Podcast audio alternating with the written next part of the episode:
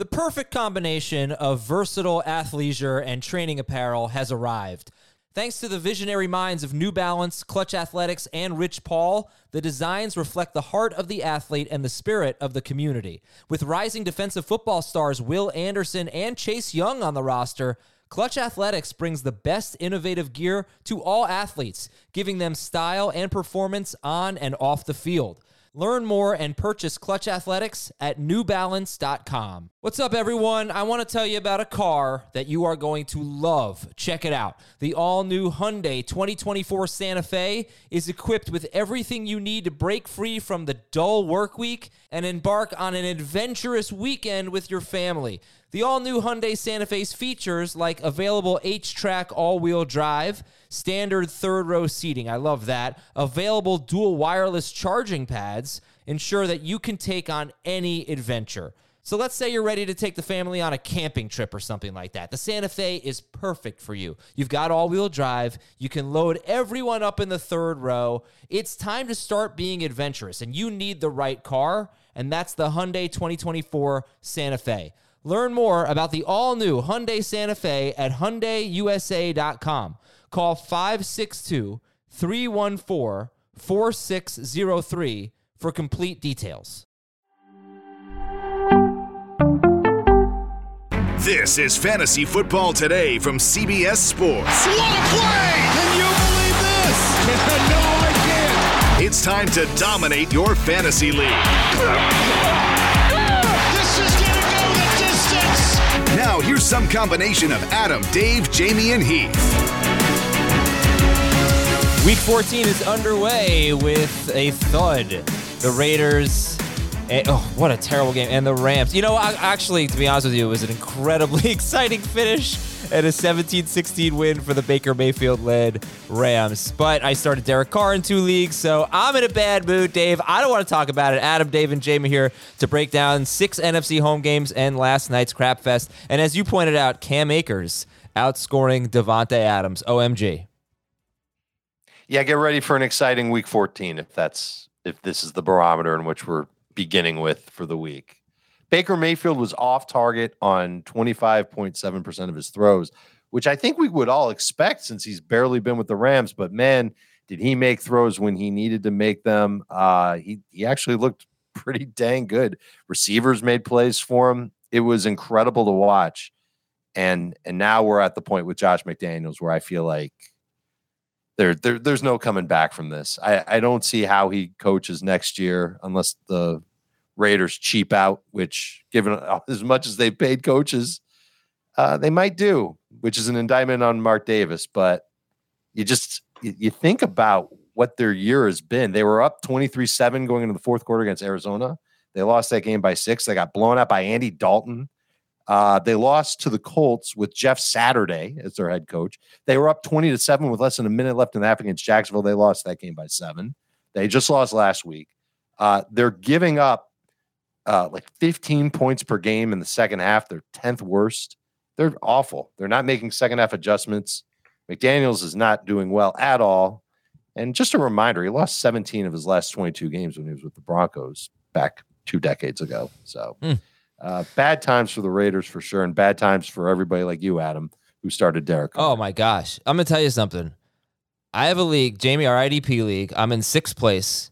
I got a one game lead on seventh place. I'm gonna lose this week. And I have a 130 point lead over seventh place. And now I'm worried that I'm gonna lose that I'm gonna ha- lose that gap because Derek Carr was so bad and uh, like half my team is on a bye. But I, what happened? What happened to the passing game, Jamie? I mean, I don't understand. It was such a weird, clunky, disjointed game. I don't know what the hell happened to Derek Carr. Uh, you know, what was your take on that? Two points, two freaking fantasy points. One of the worst interceptions I've ever seen. Yeah, what was on- that? on the first in the one. red zone it, it- by the goal line. You know, uh, he he. He, he looked like he thought he can get. It might have been Foster Moreau in the back of the end zone, or, That or is Matt Mack Hollins. Hollins. Mack Hollins. Um, that he thought he can make the throw, and as he's getting hit, you know, he's still throwing the ball. But it looked like he released it before he got hit, and so it was Mhm. weird Yep. how it all unfolded. But I mean, that's something like you see in a in a Sandlot game. Yeah. Um, it just it was it was bad, and I think part of it was like they thought 13-3. You know, it was it was a little weird because Jacobs had the hand injury and and left, you know, to go get X-rays, and he was clearly in pain uh, when he came back. And so I don't know if it was just like let's just get our win and go home, and and they stopped being aggressive.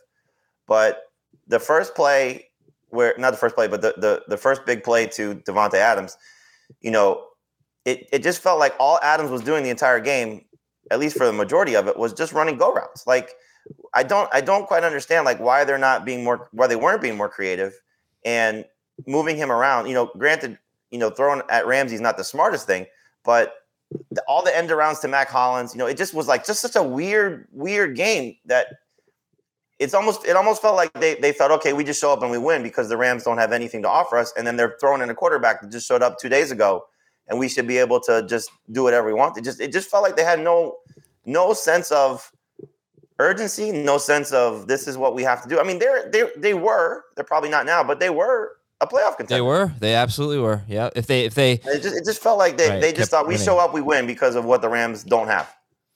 Well, give credit to the Rams. And I think, you know, when you look at what they did to Davante Adams, they shadowed him with Jalen Ramsey. And Josh Jacobs had 27 carries and only went for 99 yards. He did have the touchdown. So I think they tried to run the clock out, basically, and they couldn't. They got stopped on that third and one.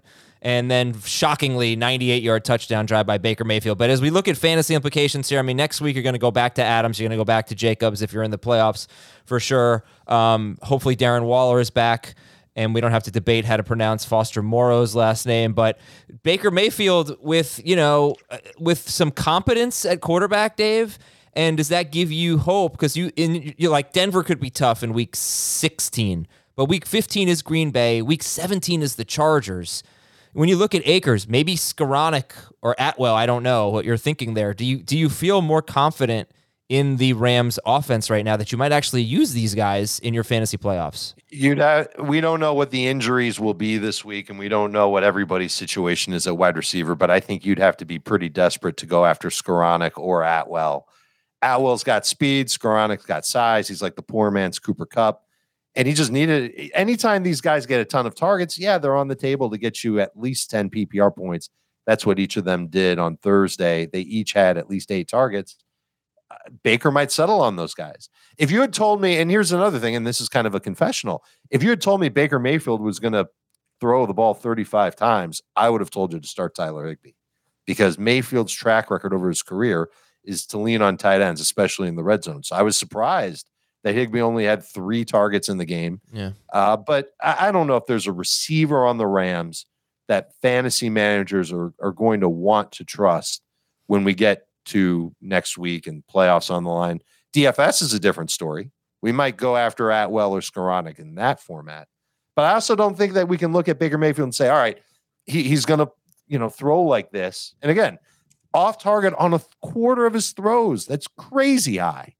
I don't I don't think we can say that he's going to be that great moving forward. Okay, but uh, so then let's talk about Akers and we'll finish up with this game and preview six game. Oh, we got Vikings Lions. That's a nice one. We have 49ers and Bucks. That's an interesting one. Niners are favored there. fantasy, you know, the other four games are kind of crappy that we're talking about today, but for fantasy, they're interesting. New England at Arizona, Houston at Dallas. Like, honestly, some tough calls Yeah. in that game. Philadelphia and the Giants. Can we go with Darius Slayton? I'm nervous about Saquon Barkley. Carolina at Seattle. Who the heck is playing running back in this game? But Jamie, give me your thoughts on Cam Akers here. Uh, it's two encouraging games in a row. He is he was started in 41% of leagues, and he scored.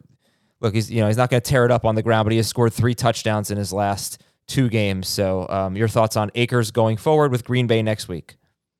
It's the second straight game with the same offensive line. And so that's, I think, encouraging for the Rams that they had the same unit out there and they're starting to get some continuity, which has just been an absolute disaster.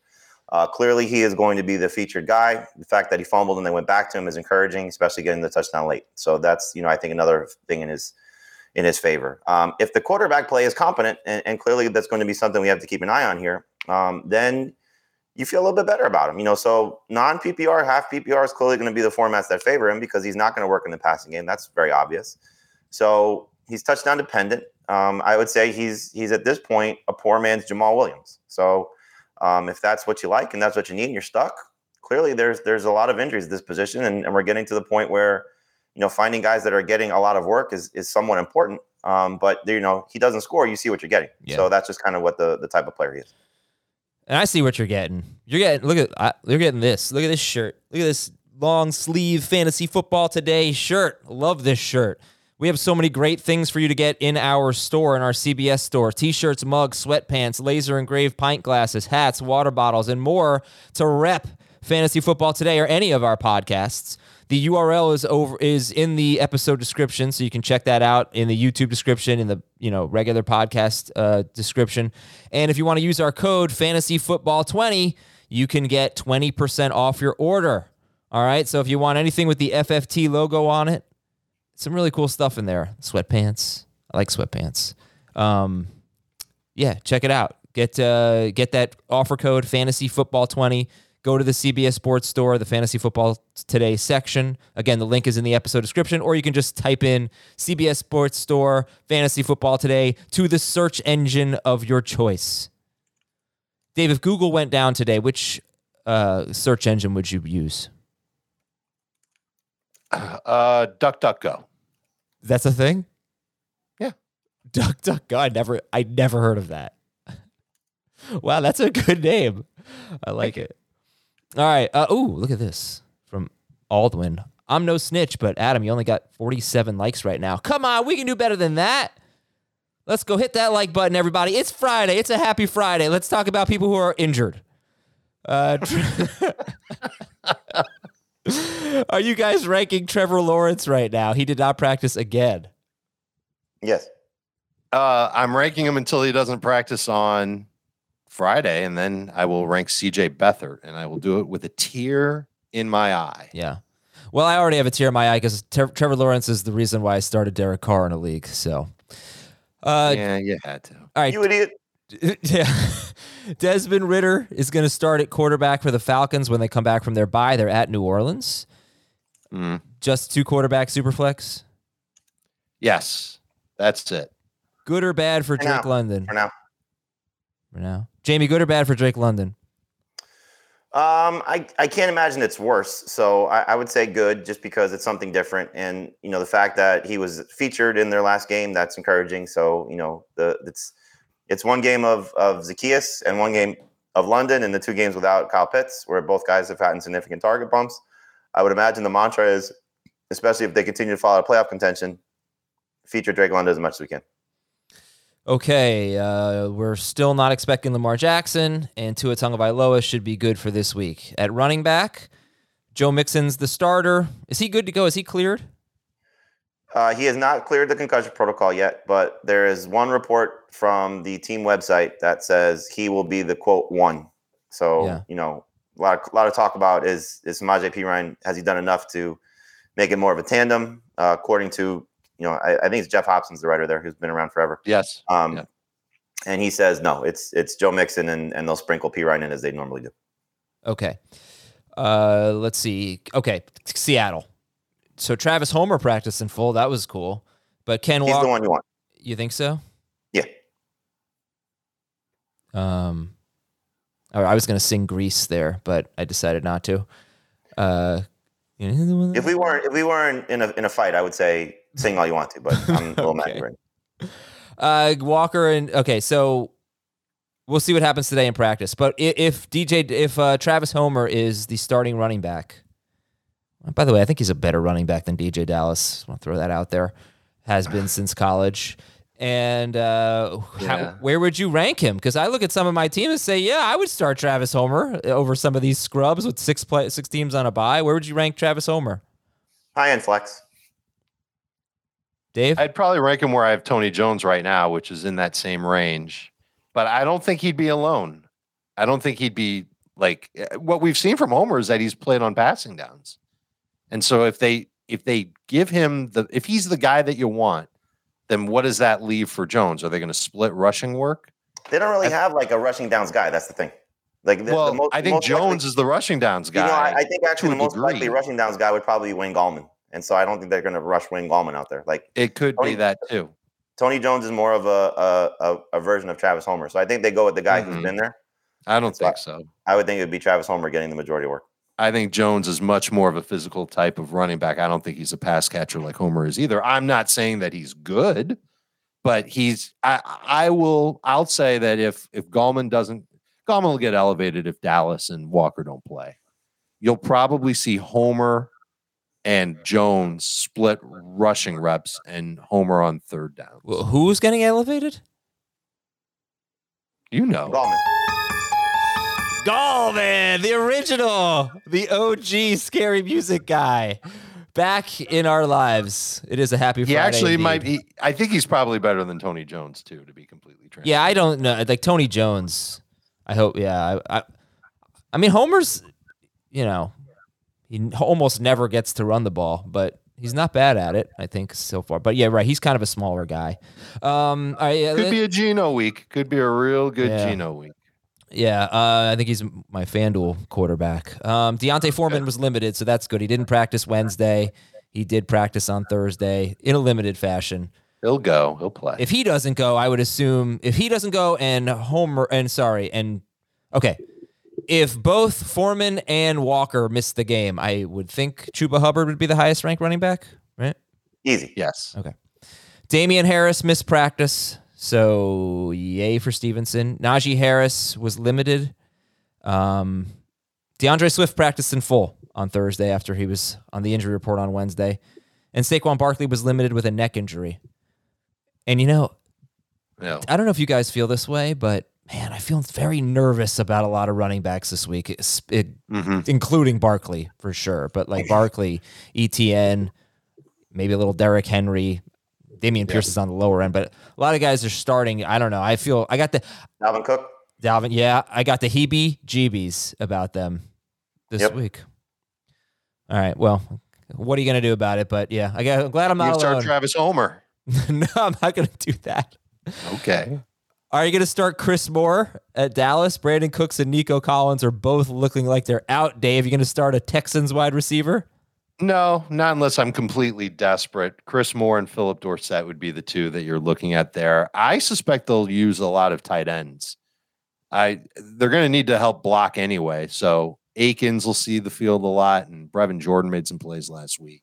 Mm-hmm. Don't start anybody in the Texans passing game if you can help it. I think the Cowboys win this game, but we'll see. Uh, Cow- Mike Williams practiced in full. Jaylen Waddle practiced in full.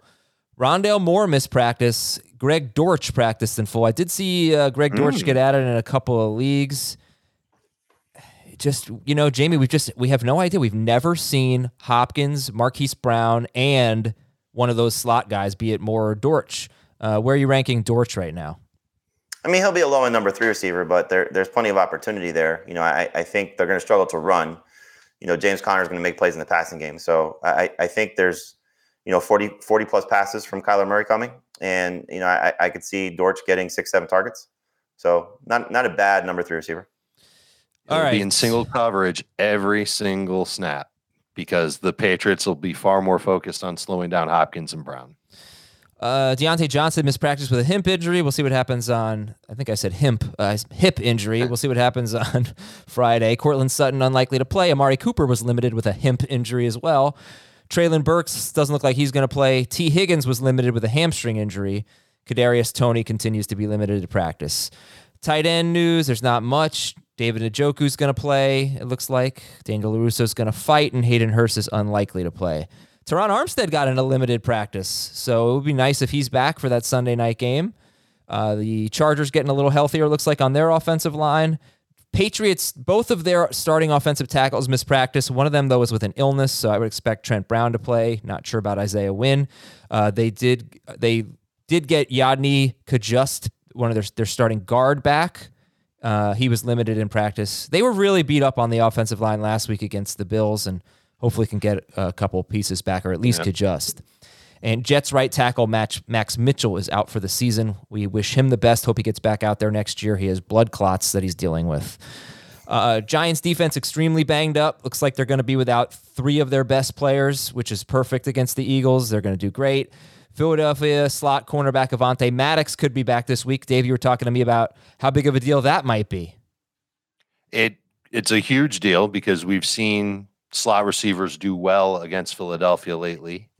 Relatively. And uh, this is just another guy who is makes that defense that much better. But also, you mentioned that Slayton had been playing more in the slot. He had been playing more in the slot, so without Maddox, Slayton was actually a decent play. But now it looks like Maddox will be back. Uh, Satan is on Satan. Slayton is on the sit list. Satan. Yeah, I love it.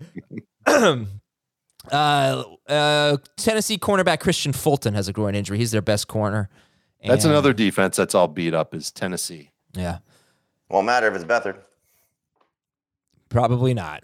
All right, we're going to take a break. When we come back, we're going to help you beat the waiver wire for your fantasy playoffs. Then we'll get into the games. We'll be right back on Fantasy Football today. Robert Half research indicates 9 out of 10 hiring managers are having difficulty hiring. If you have open roles, chances are you're feeling this too. That's why you need Robert Half. Our specialized recruiting professionals engage with our proprietary AI to connect businesses of all sizes with highly skilled talent in finance and accounting, technology, marketing and creative, legal, and administrative and customer support. At Robert Half, we know talent. Visit RobertHalf.com today. This episode is brought to you by Progressive Insurance. Whether you love true crime or comedy, celebrity interviews or news, you call the shots on what's in your podcast queue. And guess what? Now you can call them on your auto insurance too with the Name Your Price tool from Progressive. It works just the way it sounds. You tell Progressive how much you want to pay for car insurance, and they'll show you coverage options that fit your budget. Get your quote today at progressive.com to join the over 28 million drivers who trust Progressive. Progressive Casualty Insurance Company and Affiliates. Price and coverage match limited by state law. Okay, let's beat the waiver wire. I'm going to throw out some DSTs, and you tell me if they are appealing to you next week. The Lions at the Jets, the Vikings against the Colts, the Cardinals at the Broncos. You want to stash any of them? The Lions at the Jets, the Vikings against the Colts, or the Cardinals at the Broncos? I think the Cardinals will be my favorite of the three against Denver and Russell Wilson. The Vikings against the Colts for me.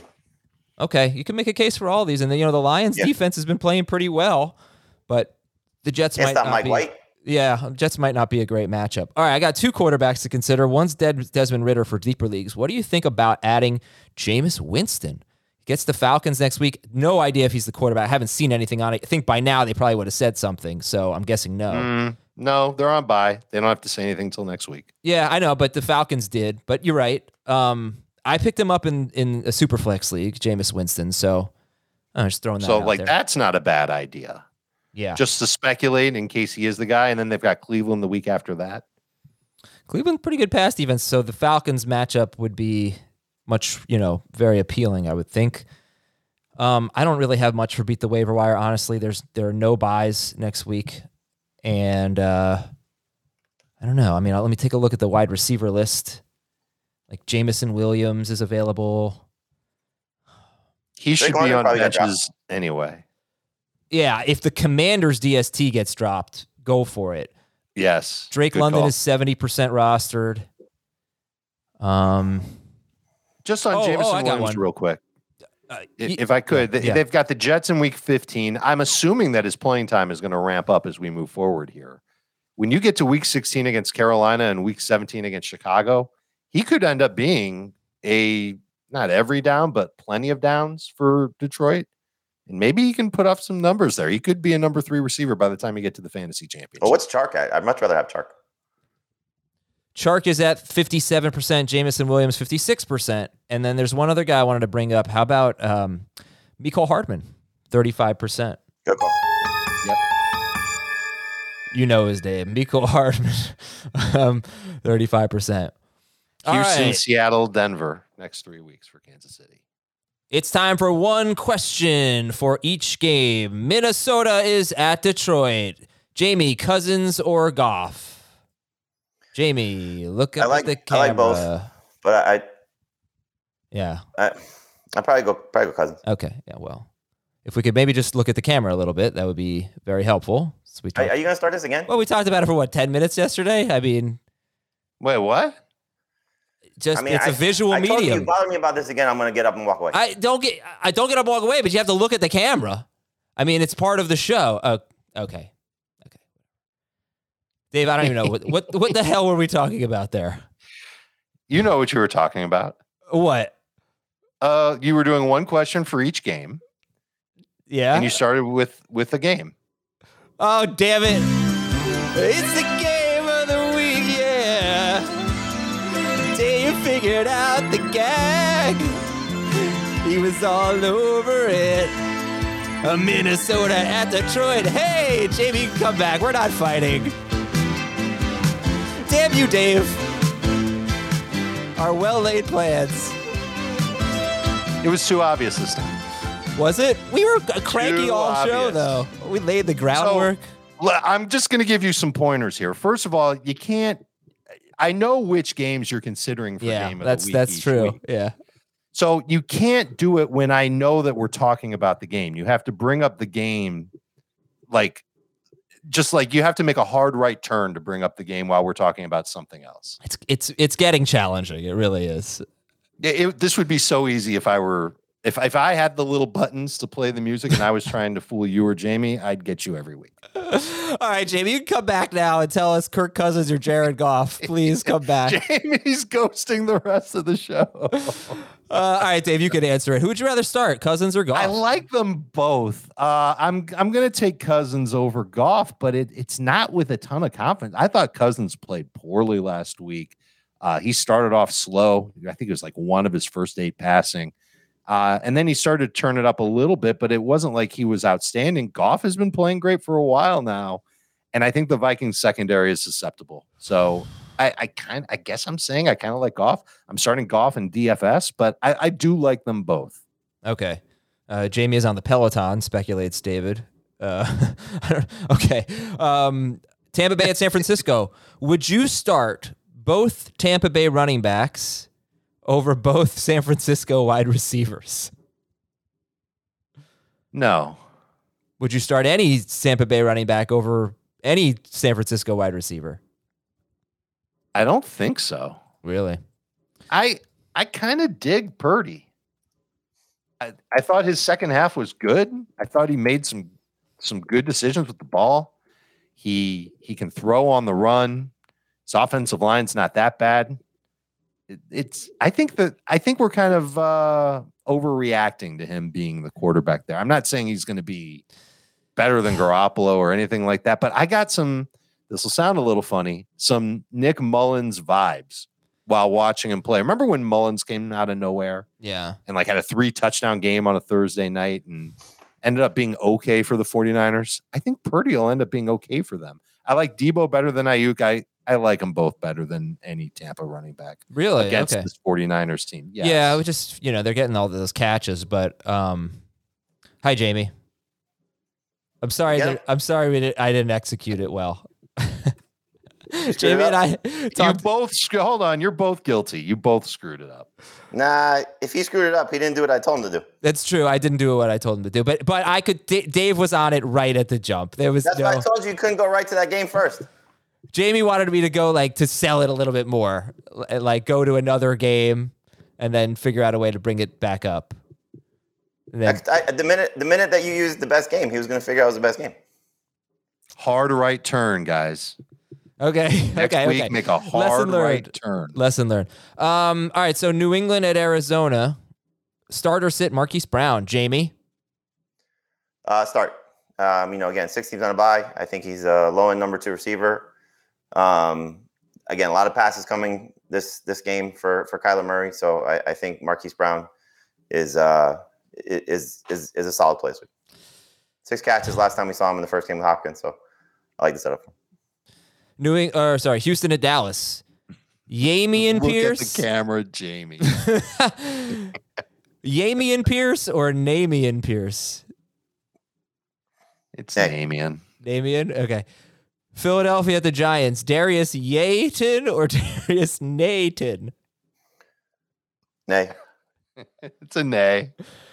Uh, who would you rather start, Namian Pierce or Darius Nathan? uh, Slayton and PPR. Agreed. I, I might take I take I might take Nathan in non PPR just because eh, you know something. Jamie made a great point on FFT yesterday, calling back to the two bad games that Pierce had against really tough run defenses. Yeah. in weeks eleven and twelve, I think they were, and he had fifteen total carries in the game. could very easily see something similar this week against Dallas. Dallas is a really good defense, as you guys know. Yeah, I dug into this a little bit. So, so there have been six games in which Dameon Pierce, uh, the Texans, have lost by ten or more points. And in four of the games, Dameon Pierce had a fine game. Like you would definitely start him, you know, somewhere around 14 ish PPR fantasy points. One game was a really big game, but four of the games were just fine. Two of the games were dreadful, less than five fantasy points, and that was Washington and Miami. And if you look at the six games in the breakdown, you can see there are two run defenses, two excellent run defenses, Washington and Miami. He was horrible, but also in both of those games, one of them was like a 25 point game at halftime. One I think was 35 nothing at halftime. Is that am I crazy or was that the Dolphins score? Um, so th- so they were so non-competitive. And the other angle of it with Dameon Pierce is he's really just not running the ball nearly as well lately as he Mm, was you think they're going to be competitive? No, uh, it's not going to be competitive. But is it going to be? Is it going to be so non-competitive like the Dolphins game where Tua got pulled in the third quarter? I think it was thirty-five nothing at halftime, if I'm not mistaken. I mean, it might not be far off from that, especially might if there's not. no Nico Collins or Brandin Cooks. Like this is just a bad situation for him. This has the And- makings of one of the biggest blowouts of the year for sure. It does. It could be 45 to 2. Uh, I I did think that he ran better last week, just for what it's worth. Well, the yeah, well, he played Cleveland. He should have, but over the last Sure. four or five games, his metrics are just much worse. yes. Yeah. And And he he's played a lot of tough run defenses. Yeah, but just no, very, very few long carries. I think he has Not one scoring touchdowns. one carry of more than 13 yards in his last four games, um, and not scoring touchdowns. Okay, Carolina at Seattle. We did talk about the running backs in this game. So starter sit DJ Moore. I think it's a really interesting one. Starter sit DJ Moore this week, guys. Low I've got him as a low end number two wide receiver. I like him better than Brandon Aiyuk. I like him Yes. better than uh, Mike Evans right now. I like him better than um, the Steelers guys. Unless Pickens, unless Diontae's out, then I might move Pickens out of him. But what about um, Gabe Davis? Who do you have there? I I like DJ Moore better than Gabe Davis. Same. So I, I think there's hopefully an opportunity to build off what we saw with Sam Darnold. Now, granted, it was only four catches, but you know, you saw a play down the field, you saw an end zone target. You know, so there's there's things to like about this, and I do think that they're going to be in a, a maybe a surprising shootout. So I, I think Sam Darnold's going to actually be a decent play um, if you're stuck quarterback, and I would not be surprised if DJ Moore has uh, you know another 15 plus point game. Okay, yeah, I mean Carolina wants to run the ball. They only ran, they only threw 20 times I think last time or 19 times with Sam Darnold, but we are expecting Seattle to uh, score some points in this game, put some pressure on the Carolina Panthers. So we'll go to the games. Start or sit for Minnesota at Detroit. That's where we start. Should I play the music? Nah, okay. Uh, Minnesota at Detroit is our game of the week. It should be great. I have so many freaking stats in this game. Uh, but here's the Azer stat of the game. If you remove the two games that Amon St. Brown played fewer than 35% of the snaps, he is averaging 21.8 PPR points per game. Justin Jefferson is averaging 21.7 PPR fantasy points per game for this season. so they are basically tied. If you remove those, those injured games for St. Brown, they're basically tied as wide receiver five behind Diggs, Kupp, Adams. Well, actually, uh, that was before Thursday with Adams. Right. Adams is going to slide now. Probably not that much. Uh, and Tyreek No. Hill. But how, what's what's St. Brown averaging even with those two games? I'm not sure, but I mean, I'm sure he's top ten. Uh, but he's amazing. He's he's just amazing. Um, here's the non-Azer stat of the game. These two teams allow the most rushing touchdowns from the two yard line or closer. Jamaal Williams managers. That's a great stat. Yeah. All right. Uh, St. Brown's at 18.5 on the season. Three, four, five, six, seven. That is eighth best. Wow. Okay, so is Detroit a tough matchup, Jamie? Like, Their defense has gotten so much better. Their run defense is, their pass defense is not. Agreed. Right. Yes. All right, who's your favorite quarterback in this game? I asked Dave. He he's he's it's a toss up. It seems. Jamie, Dave. Yeah, no, I, I like both. I think Cousins in a better spot. Um, he's he's got a little bit of an easier opponent. Uh, he's been absolutely dreamy in uh, Minnesota, in Detroit, in his career, and I think he's got a better receiving core. So uh, I also think there's much more of an opportunity for the Lions to run against the Vikings than there is for the Vikings to run against the Lions, and that says a lot because obviously Dalvin Cook is probably the best running back in this game. but clearly he has not had a great season. Their run blocking has not been great, and this run defense for Detroit has been unbelievable for like the last month. So I, I think it's going to be a game where Cousins has to throw, and the Lions will, I think, be a little bit more balanced. So I think both quarterbacks are definitely in play. Goff has been great at home, six of seven games at home, 18 or more fantasy points. Um, so he, he's he's good in this spot. So this is the highest projected game of the week, uh, 53 points, and I think we're going to see a lot of offense for both of these teams. At least that's the hope. Um, so I, I think both are, are definitely in play as as starting quarterbacks, but I give a slight nod to uh, Cousins. Okay, six straight games for the Lions without allowing double digit fantasy points to a running back. So single digit PPR fantasy points for a lead running back in six straight games. Miami, Green Bay, Chicago, the Giants, the Bills, and the Jaguars. No running back has more than 15 carries in that stretch, and running backs are averaging 3.8 yards per carry against the Lions in their last six games. So, with that said, who is your favorite running back in this game? Swift. D A N D R E Swift. you forgot about the apostrophe. The apostrophe. Yeah, I know. D'Andre Swift is my favorite. Who's your second favorite? Cook. Uh, Kene Nwangwu. well, look, Jamaal Williams has obviously been good, but he only had 11 carries last week, and if, Yeah, if Swift is I- really his, his role is going to shrink because Swift is playing more. Cook is the second best. Okay, who's your favorite wide receiver in this game? Jefferson. It's Justin Jefferson by two spots over Amon Ra. What about uh Barracuda, uh, Okudah? He did great job Uh, against Jefferson. Jefferson Every- beat every double teams last week. he's- I'm, doesn't he's, matter. He's done well against. He's had significant help over the top. Oh, give, him- leave leave him alone. Uh, yeah, okay. Um, anyway, start them both. Uh, is there any other receiver you would start in this game? Adam Thielen. Absolutely. Mm, They've been miserable against receivers lately. You're feeling it. yeah, uh, I, I think I think Hockenson will have a better game than Thielen. I don't Thielen's a that, but I flex for think me. Thielen's off the worst start. He's a flex. Yeah, no, he's number two receiver for me. I think there's a good opportunity here based on how much that they're going to throw the ball. DJ Moore or Thielen? Oh, Thielen. Wow. Okay, I'll take more Okay. I don't know why I said wow like that. Like DJ Moore is so good. because Adam Thielen has been pretty bad himself, especially Yeah, since he has. uh, Hockenson's come around. There was the one game, it was two games ago, where they used him old school style, where he was close. Last line time of Cousins was good. and he did he did well. And uh, they've otherwise deployed him as a downfield receiver, and he's just not as good in that role. Uh, there have been six times this year where multiple wide receivers have scored 12 or more PPR fantasy points against the Lions. That's a lot. Six times in 12 games, including the Vikings, um, including three Giants Wan'Dale, Richie James, and Darius Slayton. So, yeah, this is a really good matchup. And if you're stuck starting Thielen, you should feel better about it this week than you usually do. Yes.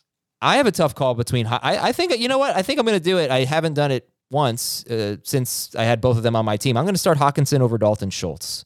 How you guys feel about that? Yeah, great week to do that. I would do Love that. that. Hockenson should be the third best tight end this week.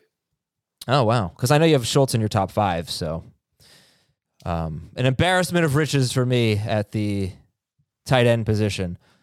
All right. Anything? Do you else? like that though? Don't because you that? probably didn't spend that much draft capital. Well, maybe you did on. Maybe you did. Uh, no, I took Hockenson in the eighth-ish round, and then I picked up Schultz off waivers.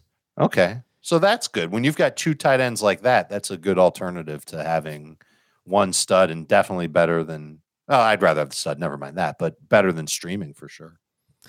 So you're going to start both of those guys over Kittle. Well, we'll just stick with Hockenson. You're going to start him over over Kittle. I mean, look, it- Hockenson's. Oh, you're not. Sorry. I, I I'll probably land on Hockenson, Kittle, Schultz.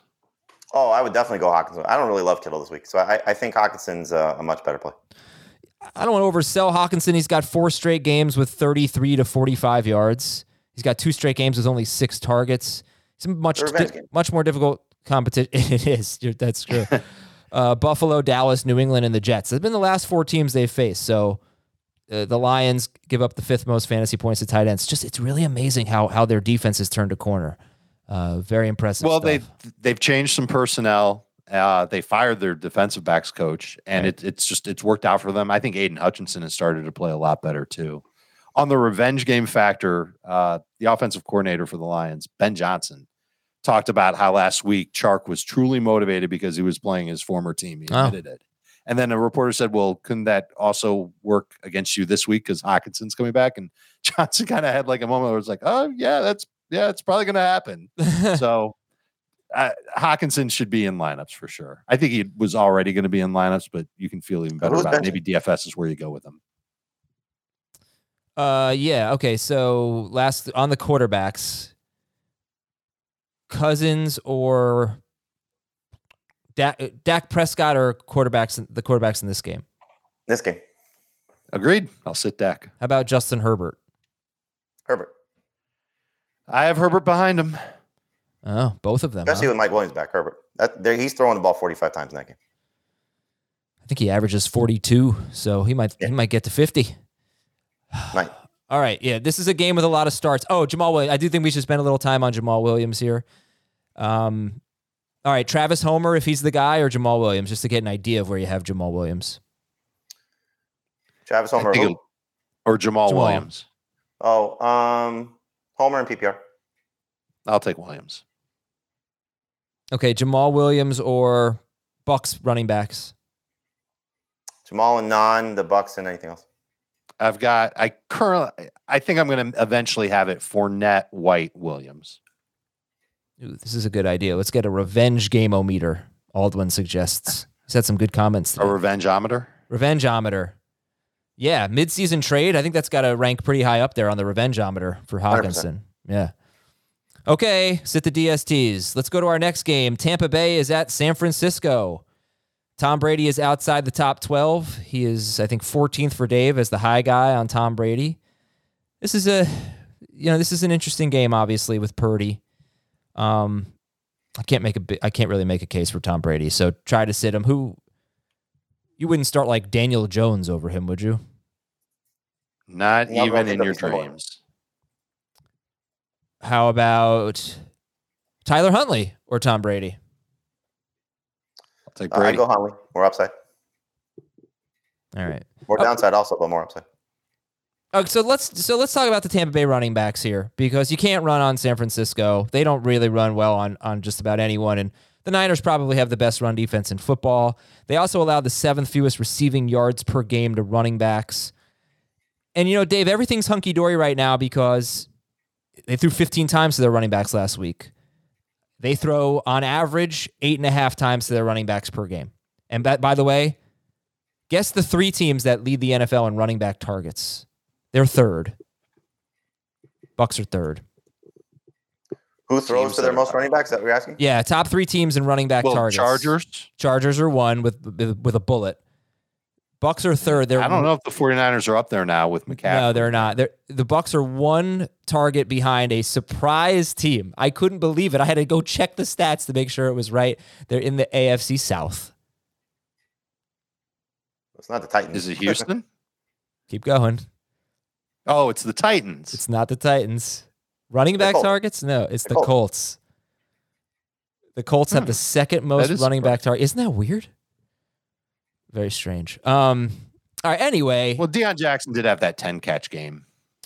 yeah. I mean, they had. Hines. Remember that one Taylor gets some targets, but they have like 102 running back targets, and the I think the Bucks have 101. But anyway, Jamie, uh, Rachaad or uh, Dave, I think it was going to you. Sorry, Rachaad White, Leonard Fournette. Who do you like better? Where do you have them ranked? I will eventually have Fournette ranked ahead of Rachaad White. Remember earlier this week, we talked about how lucky you were to get good fantasy production out of Rachaad White. Fournette played better in the game. He's more experienced. He had more snaps inside the 10. Uh, I don't really love either one of them. And it's because of everything that you've talked about. Everybody knows that the matchup is going to be really hard. The offensive line is beat up for Tampa. You're hoping that Brady throws another 15 passes to the running backs again.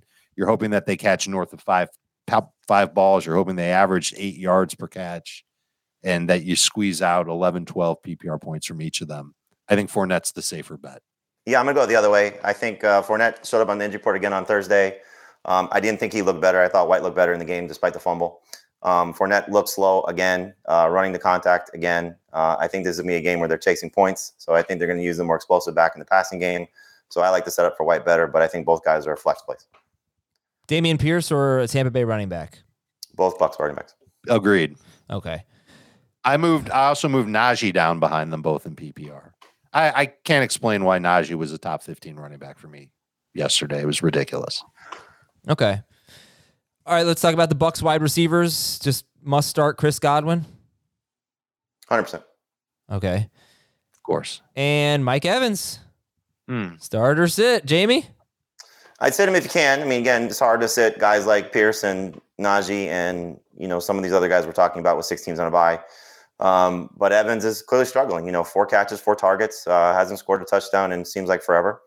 Um, tough secondary that he's facing, tough defense that he's facing. Brady's not having a good time throwing the ball down the field right now. So uh, I think it's uh, number three receiver. So if you start three receivers, he's fine. If you start two receivers in a flex and use your best flex, he's fine. In a two receiver league where you have better flex options, I would say. They I've do- got him as a low end Oh, number my two bad. receiver. I noticed this trend this year, and it goes back to previous years with Brady. Uh, this year, there's been four times where Evans has seen six or fewer targets in a game. In the week following the first three times it happened, he bounced back to 10, 15, and nine targets from Brady. Uh, and we saw it most times last year and the year before that. I'm I'm okay with Evans. Can't say that I love him. You're hoping that he catches six of nine passes and finds the end zone. Okay. Yeah, I mean the Niners, I don't know if this matters to you, but they allowed the 10th most fantasy points to wide receivers. They obviously got destroyed by Tyreek Yeah. Hill, bad against Greg Dortch and DeAndre Hopkins. You know, their, their defense has not been as good. Their pass defense has not been as good since Emmanuel Moseley got hurt. That's my theory. Um, so I don't know if, if I want to look at it as that difficult of a matchup, and I, I can almost guarantee at least 40 pass attempts for Brady because they ain't going to be able to run the ball. No chance. And that's what Brady does anyway. I've got a stat and I've got a question. The stat, and this kind of plays into what you were saying, Adam. Uh, a receiver's had at least 15 PPR points against the 49ers 10 times this year. In eight of uh, of them, there's been eight targets thrown. So volume receivers seem to get it done. That's great for Godwin. That should be good for Evans. The question is, I saw Nick Bosa on the injury report. Is there a chance he misses the game, or is it just that they're only giving him one day of practice a week? Oh, that would change everything. Go. Um, I think he played through an injury. He played through the injury with the Dolphins ga- in the Dolphins game, right? Yeah, and he made an impact in that game. And so look, look, um, I could you could make a case for Mike Evans every week, right? Like this team, what they do against wide receivers, and Brady's going to throw a ton, and Evans going to get targeted. The bottom line is they're just not connecting. So it's just right. it's But all it'll take is is one big play, and then all of a sudden we'll say, "All right, they're connecting again." And yeah. You don't- you know you don't want to miss out. But it's it's such a tough matchup, especially for Brady, that if you wanted to miss out this week, there's a there's a decent chance you'll not regret it come Monday morning. There's only two quarterbacks over 19 points against this team. One was the fluky game with Mariota. One was Patrick Mahomes. They give Well, up the Mariota game, their defense was all beat up. Both They games. I don't give think up, they had a- they give up less game. than 15 points per game on average to quarterbacks. It's just it's a bad setup. Okay. Uh, so I mean, imagine how would you feel about Brady if he didn't get those two touchdowns last week, under three minutes to go? You know, Same. it'd, it'd be even worse. oh, for sure. Although I mean, for Brady, he's been what like 19 to 22 points in four of his last five games or something. I mean, look, he's been three three straight or four straight over 20 points, but it's um it, it's kind of ugly how it's happening. I mean, you know, the game in Munich where he had the bad interception. Um, you know, last week he was struggling for the majority of the game. You know, he's throwing underneath, you know, which is why the running backs I think are still in play. Um, especially in a matchup like this where he's going to be under pressure. And let's not forget, you know, they're still without Wirfs. There's Yeah. still an offensive line that's, you know, going to be under a lot of pressure. So can't run the ball. He's going to be asked to throw a lot. Coming off a short week, you know, could be could be a little rough for him. Sit Cade Otton. I would have liked Cade Otton if there was no Cameron Brate, but Brayton Full is just, you know, the the, the bad situation. Yeah. I'm not starting him either, but do you think there's a chance that Tom Brady and, and Byron Leftwich sa- say, look, this dude can make plays? Let's put him out there more. Who cares if Brate's ready? I, I would hope so. You know, I, I would have thought that would have been the case the majority of the time because of uh, Yeah, what he true. offers as a pass catcher. But I also think that with their offensive line woes, Brady is a much better blocker. So, you know, having him on the field, I think is is more of a priority. And you know that Brady likes to have three receivers on the field. So, you know, it's it's a situation where there's just a personnel crunch. he likes to have three receivers on the field, but is he better off with Godwin, Evans, Gage, or Godwin, Evans, Otton? He's better off with Godwin, Evans, Julio, and more protection. And so I, I think that's what matters the most for him. So I don't care. I I, mean, wonder- You, could say that you could have two schmucks running routes for him. If he's on his back, he's not going to do any any help. So he, he'd, he'd much rather have protection. All right, Maybe they use go. more two tight end personnel because they're taking on the Niners and that pass rush is dangerous and that puts Otton on the field more with Brate. Maybe it happens. All right. Uh, Brock Purdy is a sit, and I'm gonna give you I'm gonna give you a bunch of reasons to sit Christian McCaffrey just for fun. Ready? He is averaging only 4.1 yards per carry with San Francisco. Perhaps he's just learning the system and the blocking scheme and all that. The Bucks allow 3.6 yards per carry to running backs with Akiem Hicks on the field. 4.6 yards per carry to running backs with Hicks off the field. He will be on the field for this game. The Bucks allow the second fewest receiving yards to running backs. McCaffrey has faced five opponents that are standouts in that category in terms of receiving yards allowed to running backs. He's averaging 27.8 receiving yards per game in those five games. In the other seven games, McCaffrey is averaging 60 receiving yards per game. So he has not done well typically in those matchups against teams that do well against pass catching running backs. Therefore, Christian McCaffrey is a bust this week. Sit him in every league. I'm I'm you've convinced me. I'm going to sit him for Dameon Pierce. Nah, uh, it's it's funny. This goes back to that theme of even the best running back in fantasy, arguably, you know, gets one of the best run defenses this week. Christian McCaffrey It could just be an ugly week for running backs, but of course you're starting him. No, he's working the passing game save him. exactly. I know, but that just happens to be something that they're excellent at. I mean, excellent against pass catching running backs. Uh, McCaffrey is an excellent pass catcher. Alvin Kamara had two catches for 11 yards. Aaron Jones had three for 11. Um, I'm not fazed in the least. Okay. No, I'm but I'm just messing around. Rank the wide receivers in this game. Because we haven't talked about Um, uh, the Godwin. Guys. Deebo, Evans, Aiyuk. I have the exact same order. Why why Deebo? Is it just the A dot thing, like the downfieldness? I think the e- the easiest way for Brock Purdy and for Kyle Shanahan to make things easy on Brock Purdy is a lot of underneath throws, and you know that's not where Aiyuk thrives. Um, I think we'll see, you know, certainly a lot of chances for Deebo, and I still think, you know, especially in a game like this, uh, with the the number two running back situation still unsettled. I, I know Jordan Mason operated as that guy and ran well, but I think that's how you manufacture touches for Deebo is you put him more in, in, in a running back spot. Okay, let's finish this game here with George Kittle. This game's taken a long time. Uh, George Kittle, Dave, you, you have him higher than Jamie. I do. You him third. He, he, I bet that they connect this week. There were times where Purdy was literally looking at George Kittle as he was open running down the field and didn't fire. So that that just could have been a byproduct of Purdy not wanting to make a mistake. That's why he threw short a lot last week.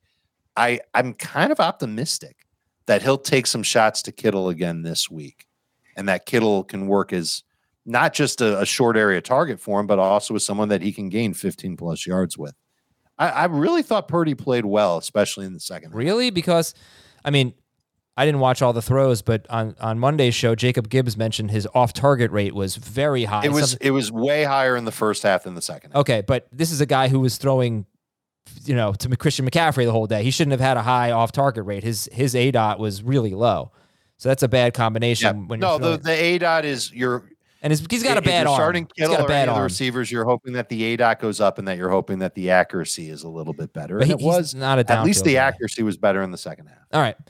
Yeah, uh, we won't judge him too harshly on his first game, but he's the last pick in the draft, and uh, First game might be better than the second game though because now there's tape on him. and uh, you know, and a much better defense. Um, Jamie, just real quick, who would you start over George Kittle? In non PPR, the probably the craziest name would be Hunter Henry, just because of the matchup. I think there's a better chance that Henry scores. Um, in in all formats, I would start Dulcich over. him. Speaking of Hunter Henry, here we go. New England is at Arizona. You know, most offenses seem to do pretty well against most good offenses seem to do pretty well against New England. They're just oh, I thought you said against the Cardinals. yeah, the Card right. The Cardinals are, I think, a good offense. Um, but yeah, New England is such a Jekyll and Hyde team. Anyway, if we we could probably do this game pretty quickly, right? Sit Mac Jones, M- Ron, uh, Rhamondre Stevenson, hooray, Rhamondre Stevenson, Jakobi Meyers if he plays starter sit. He'll be a number three receiver like he always is. PPR. Yep, PPR only. Okay, so Mike Evans or Jakobi Meyers? Evans. Evans. I don't think there's any way he's playing.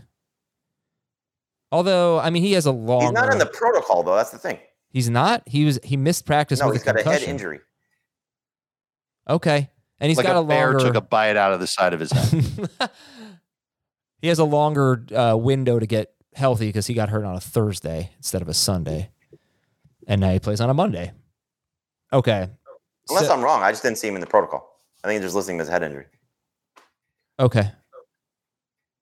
Uh no uh, he okay, no, I'm seeing he is in the concussion protocol. Okay, then yeah, bad news. Probably not playing. All right, Hunter Henry is the most interesting Patriot here. Jamie just said he'd start him over George Kittle in non PPR. Dave, you have him tenth. Uh, it's I mean it's an easy sell here, but talk about Hunter Henry and who you would start him over. Well, the sell is that the matchup is outstanding. And it just goes without saying because the Cardinals have been so bad against tight ends this year. You just look and see it's 11 or more half PPR point tight end uh, production in four of the past six games and some huge games allowed. If there's no Jakobi Meyers, then it's easy for Henry to potentially step up and be a short area target for Mac Jones. Short area targets tend to do better against the Cardinals than downfield targets. It's part of the reason why I kind of like Jones as a bye week quarterback. I've got him ranked in my top 20. So I'm I'm I'm not adverse to him. If you're starting Henry, you're starting him for the stat, not necessarily because of what he's been doing from game to game. They've allowed seven touchdowns to tight ends in the last four games. That's insane. Pretty insane. Yeah, it's it's amazing. I mean, they just they're so bad. Uh, okay, Kyler. Uh, we'll go to Kyler Murray here. Uh, he felt a little bit low in your rankings. It's ninth for Jamie, seventh for Dave, eighth for Heath. I guess it's not that. Ninth feels a little bit low. Uh, I don't know. Uh, yeah, I should probably adjust that, but I, I think it's um, there's just there, there's some decent quarterback plays this week. You know, I, I think Geno's in a better spot. Uh, the one I struggle with is Tua. You know, just because of him being a little bit banged up, um, and they can run on the Chargers if they decide to. Uh, but I think you know, you look at Cousins. I think there's a higher ceiling for him this week, and Goff might have a higher ceiling this week. Okay. Yeah, it's I think it's like a top ten that's very appealing. And then eleven is Derek Carr for everybody. so those ten guys are gonna do better than him. So start Kyler Murray. All right, how do you feel about James Conner? Because he has been on fire lately. He's playing almost every snap. The Patriots are though are going to be one of the tougher matchups. Like two weeks ago, he faced San Francisco, and he did score 13.4 PPR fantasy points. He had 14 carries for 42 yards, two catches for 12 yards, but of course he scored the touchdown. So New England's not quite San Francisco, but they're not a layup. Dave, how do you feel about James Conner this week? He too much work, potential to score each week, and I just I'm I'm rolling with him. He's to me he's a must start number two fantasy running back. D'Andre Swift or James Conner? Swift, Uh, Dalvin Cook or James Conner? Cook, Conner, Travis Etienne or James Conner? Connor, Conner. Okay. Uh, start DeAndre Hopkins. You said Marquise Brown. I think we said was what number three receiver. I think uh, he's in that two like me. l- right. Two. Yeah, Okay. he's he's a high end three for me. Okay. And then let's say uh, Rondale Moore is out, which looks like it'll be the case, but they, you know, they have more practice time than the other teams. This is the Monday night game. Do you have any interest in Greg Dortch? Do you have any interest in, in Dortch or Rondale Moore, assuming that's the slot guy? Incredibly valuable role. Do you have any interest in those guys, Jamie? Yeah, like I said, I think you could be looking at six to seven targets. I, I think there's an opportunity here based on what we've seen. Now, we haven't seen it with these two guys on the field in terms of Hopkins and, and Brown, but we also haven't seen how all three would operate without the tight end because Zach Ertz hasn't been there. So there's still a lot of moving parts to what this Cardinals offense will look like. And so getting one of the two guys back, you would prefer it to be Rondale Moore because he's the more talented of the two. But again, you've seen what Kyler Murray has done with this position. And so will that be the same carryover when everybody's healthy? It's not a slam dunk. It's not in any situation where you say, okay, I feel like this is going to be a guaranteed 12 to 13 PPR points, which is basically what that position has averaged, uh, whether it was Dortch early or, you know, Rondale in the middle before we got, you know, Hopkins back and, and Brown went out. But again, I think, you know, James Conner's numbers aren't going to be pretty. So, you know, you're talking maybe 15 carries at most. He's going to be the only running back really that touches the ball. So you're looking at a lot of throwing from Kyler Murray and a lot of opportunities for these guys. So high end number four, low end number three type of receiver, better in PPR than non. And I think he's worth a gamble if you are stuck. Like for me, for example, I just picked him up um, in a league where I don't have Pittman and my other receivers are a mess. So he's my third receiver for this week. Dortch. Okay. Would you start Marquise Brown or Um, Mike Williams, I've got him back to back Brown higher. Marquise Brown, or how about Leonard Fournette? Brown. Brown. Okay. Sit Trey McBride, and if you're desperate for a DST, the Cardinals. You could do worse than the Cardinals. They're uh, about 13th or so.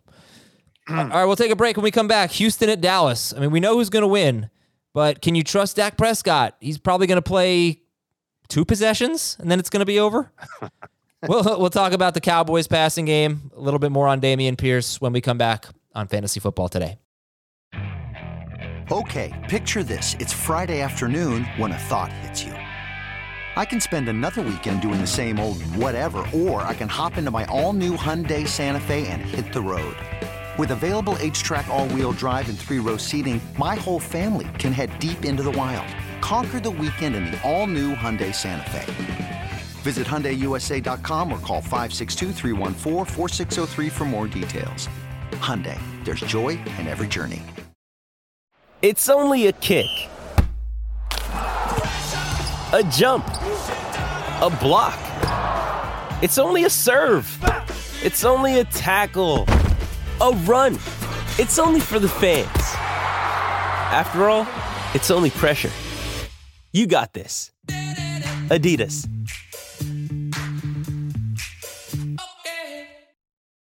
We are back. That was our last break. Nothing but football from here on out. Maybe we'll sprinkle in some movies or TV shows or something. Houston's at Dallas. All right, so I we you know I don't want to just redo the segment. Go back to the one question for each game segment. Check the time codes. But I talked about Dameon Pierce and all of the blowout losses, and also he's just not running that well lately. So he has one carry longer than 13 yards in his last four games. That's 60 carries. Um, so you're going to try to sit Dameon Pierce. Now over to the Cowboys side. Jamie, how do you feel about the Cowboys, specifically Dak Prescott? I, I mean, I know we're going to love the running backs, but obviously I, I get what the fear is with Prescott. He just won't have to throw much, and the Texans are fifth best against quarterbacks. But yeah, give me the passing game thoughts there. I mean, I, I think you know, barring some big plays, you know, it's probably going to be around a, a low 200 yard day for him. Um, probably a couple of touchdowns, not an, uh, a turnover to worry about unless he makes a bad mistake. But you know, a 202 type of game is certainly within the offering here because, like you said, he's probably not going to have to do very much. So it's it's a little concerning, you know, if you're counting on Dak to win your week. Now, granted, there's always the ability for them to just say we're going to do what we want to because they can, and I, I I think we've said this time and time again. The Texans' pass defense, while the numbers are great, I think it's somewhat overrated.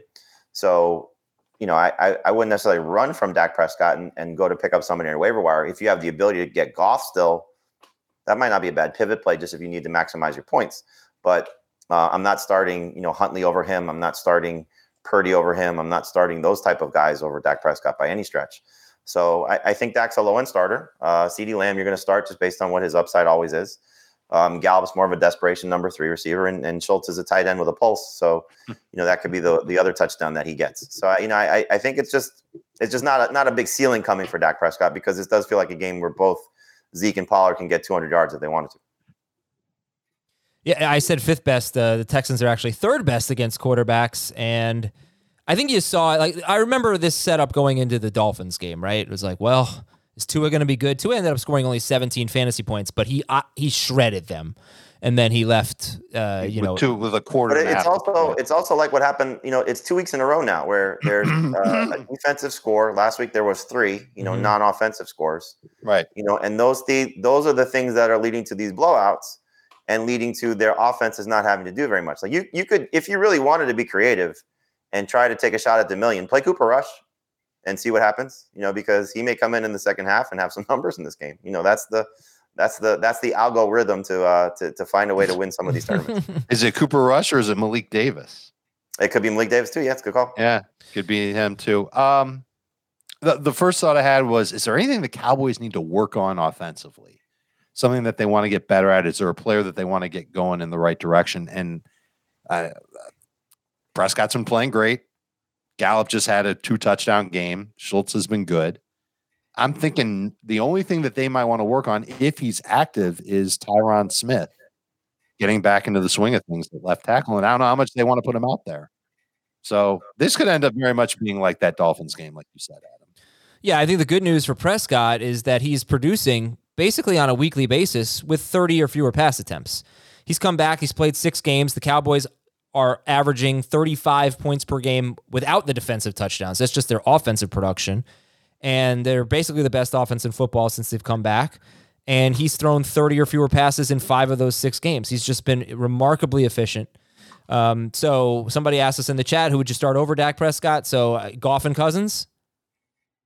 Yes. Yes. Yes. Yes. It's kind of the obvious names. It's like Tua, other than those guys, Goff and Cousins, Tua, Herbert, and then obviously Mahomes and Allen Geno. and Geno Smith. Yeah, but then after that, guys like like Derek Carr was behind him, uh, Trevor Lawrence, Tom Brady, etc. Dak is ahead of those guys. All right, Pollard and Zeke. You know, with all the heebie-jeebies uh, that we're getting at running back this week, are you getting him at all with these guys? Oh, we love these guys. Yeah, I mean, I'm like fired up. They're mo- start they're them. both top twelve for me. Yep. okay. CeeDee Lamb, Zeke yeah. over Pollard in non PPR. Uh, Michael Gallup or Mike Evans?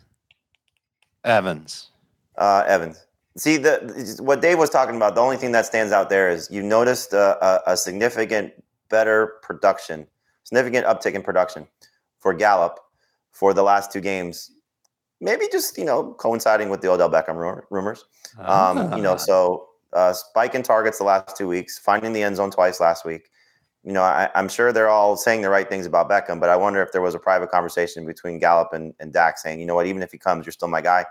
Uh, you know, you're still the number two receiver on this team, and and I'm gonna make sure everybody knows that. So I wouldn't be surprised if there's maybe another end zone target or two for him.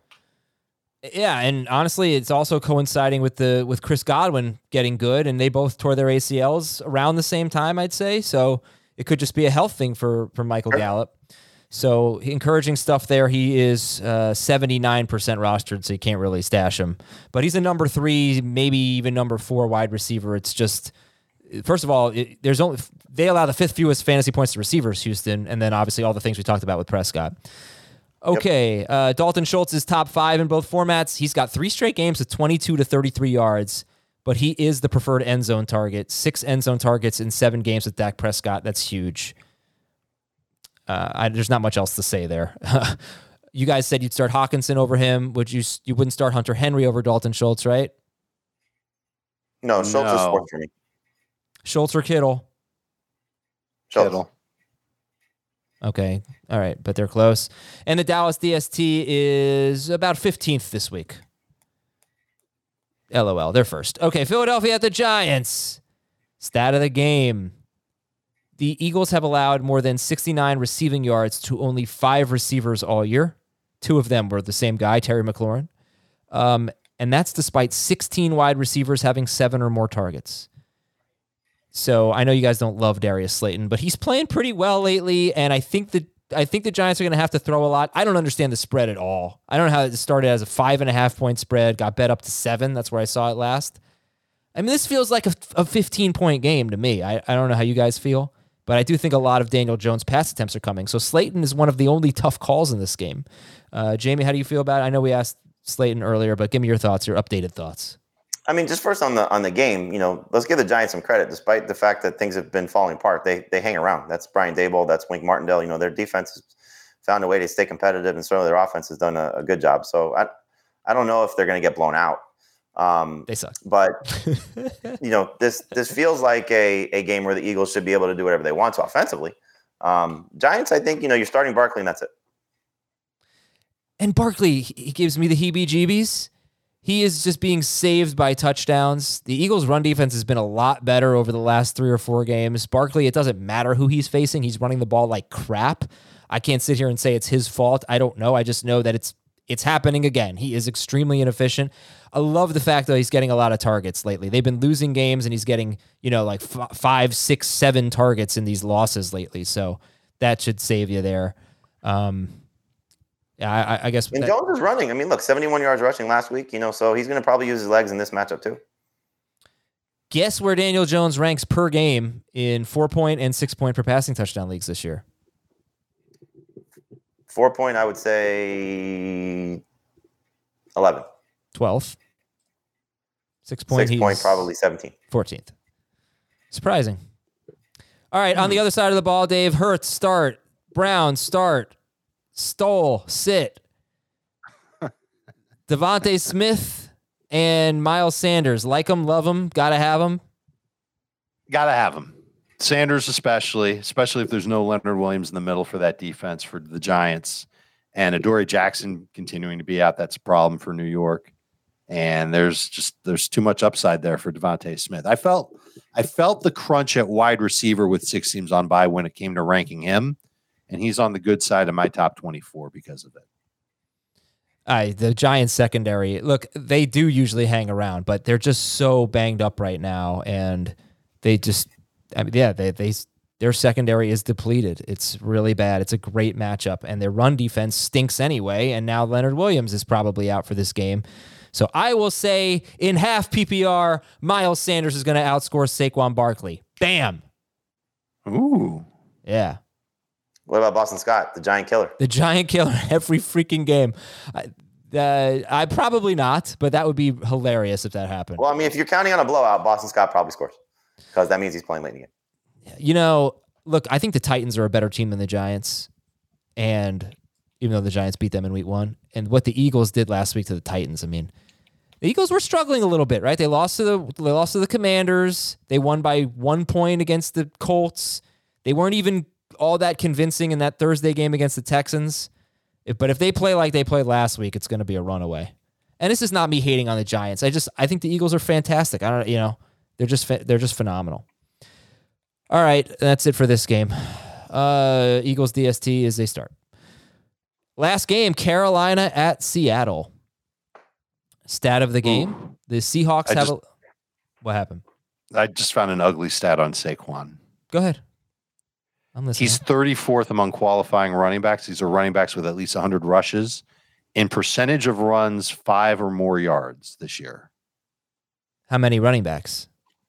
Uh, 34th out of 38. He is ahead of McCaffrey, Derrick Henry, James Robinson, and Kenneth Walker. That's Weird, weird names. Well, so yeah, because there are some, uh, and I've been looking at these types of things, and I find some ro- running back profiles, and two guys that come to mind are Ken Walker and Travis Etienne, and these are guys that have a lot of carries for less than five yards or zero or negative yards, but also a lot of explosive carries. And it's fine to be that kind of guy, but the problem for Barkley is the explosiveness is just not there right now. Or I, sh- I shouldn't say the explosiveness is not there. I'm sure he still has it. We haven't seen it. Right. It. We haven't seen he's it. he's 13th in explosive play rate. Those are runs of 12 or more yards.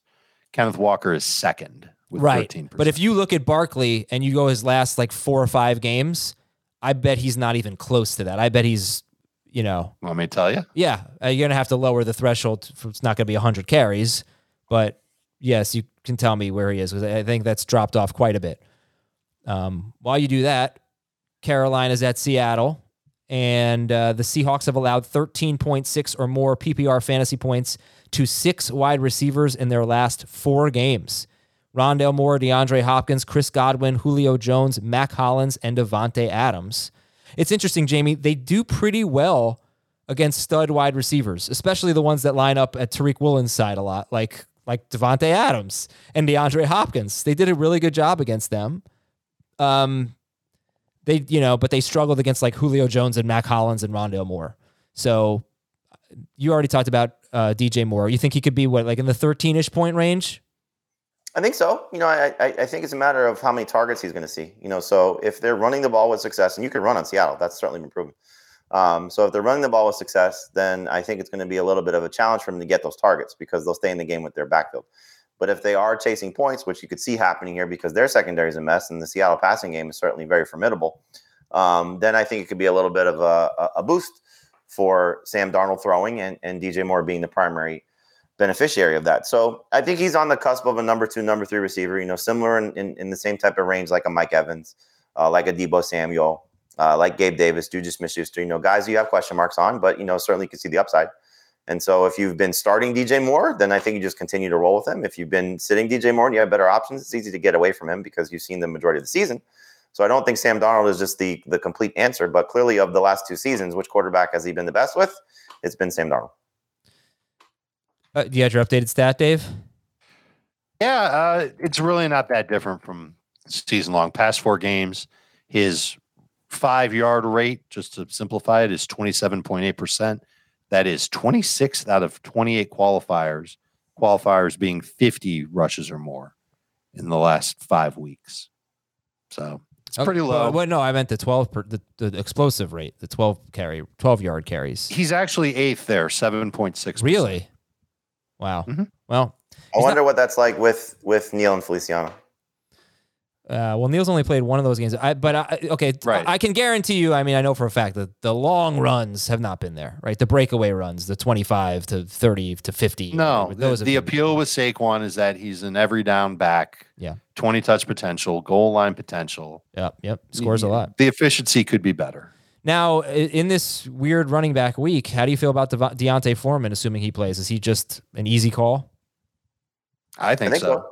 I mean, you look at his numbers since McCaffrey's been traded; it's been pretty fantastic. You know, four of seven games over 100 yards rushing. Um, it's it's been you know nice to see that they've they've used him this way. You'd like to see a little bit more work in the passing game, but that's probably not going to happen. So Seattle's been atrocious. Yeah, In the last three weeks, it's just been absolutely abysmal. More, most of that was Josh Jacobs, but um, Sure. still, there's there's a lot to like about where this team is at. I mean, giving up two rushing touchdowns and 61 yards rushing to Cam Akers, last week. Last week, right? They actually did a better job against Akers after the first quarter. And then you look But at what the two two Panthers guys did against the Broncos the last time they played. They, you know, 180 yards rushing for those two guys. Yeah. yeah. As long as they're Yeah, competitive, he's going to get a ton of carries. I It's think so. I think he's gone over 110 yards each time he's had 15 carries. This Right. year. He's just had these two terrible games. One was against the Ravens. One was that Bengals game where they were trailing 35 nothing at halftime. That might have been the one I was thinking of, the 35 nothing at halftime thing.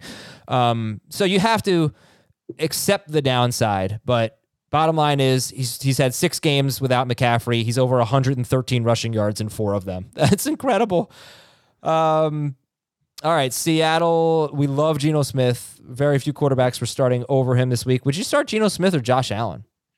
I was asked that on a radio show, and one of the the hosts said, "Oh, that's such a dumb question because they think it's obvious that Allen's the answer." I'm not sure that that's so obvious anymore. Geno, I have I have Allen one spot higher, but I'm I can't sit here and say I'm going to keep it that way through Friday and Saturday. I might move Geno ahead. Allen. And Dave, you have Tua ahead of Geno. Jamie, you have Geno one spot ahead of Tua, but he's Geno is top six for everyone. Start him. Start Metcalf and Lockett. If Ken Walker plays, Jamie, where do you think you'd settle on Ken Walker? I would settle on Ken Walker as top 15. Oh yeah. Yeah, Okay. I mean, you got to be a little bit concerned that he's not 100%. You know, this, the, Well- give the Panthers run defense credit. You know, they've, they've been pretty good all season long, you know, so I think, you know, you take out the mixing game and it looks a lot different um, from the, the season long numbers. So Walker, you know, and th- this kind of goes back to whoever the running back is for Seattle, which is why I think the one in the passing game matters more. They've struggled to run the ball, you know, and, and that's kind of saved Walker a little bit is working the passing game. You know, the fact that he's found the end zone. I mean, you go back to prior to last week, he he had not been good. You know, you've mentioned this a lot, Adam, that he's been struggling, you know, just to run the ball. And and that speaks, I think, to the team.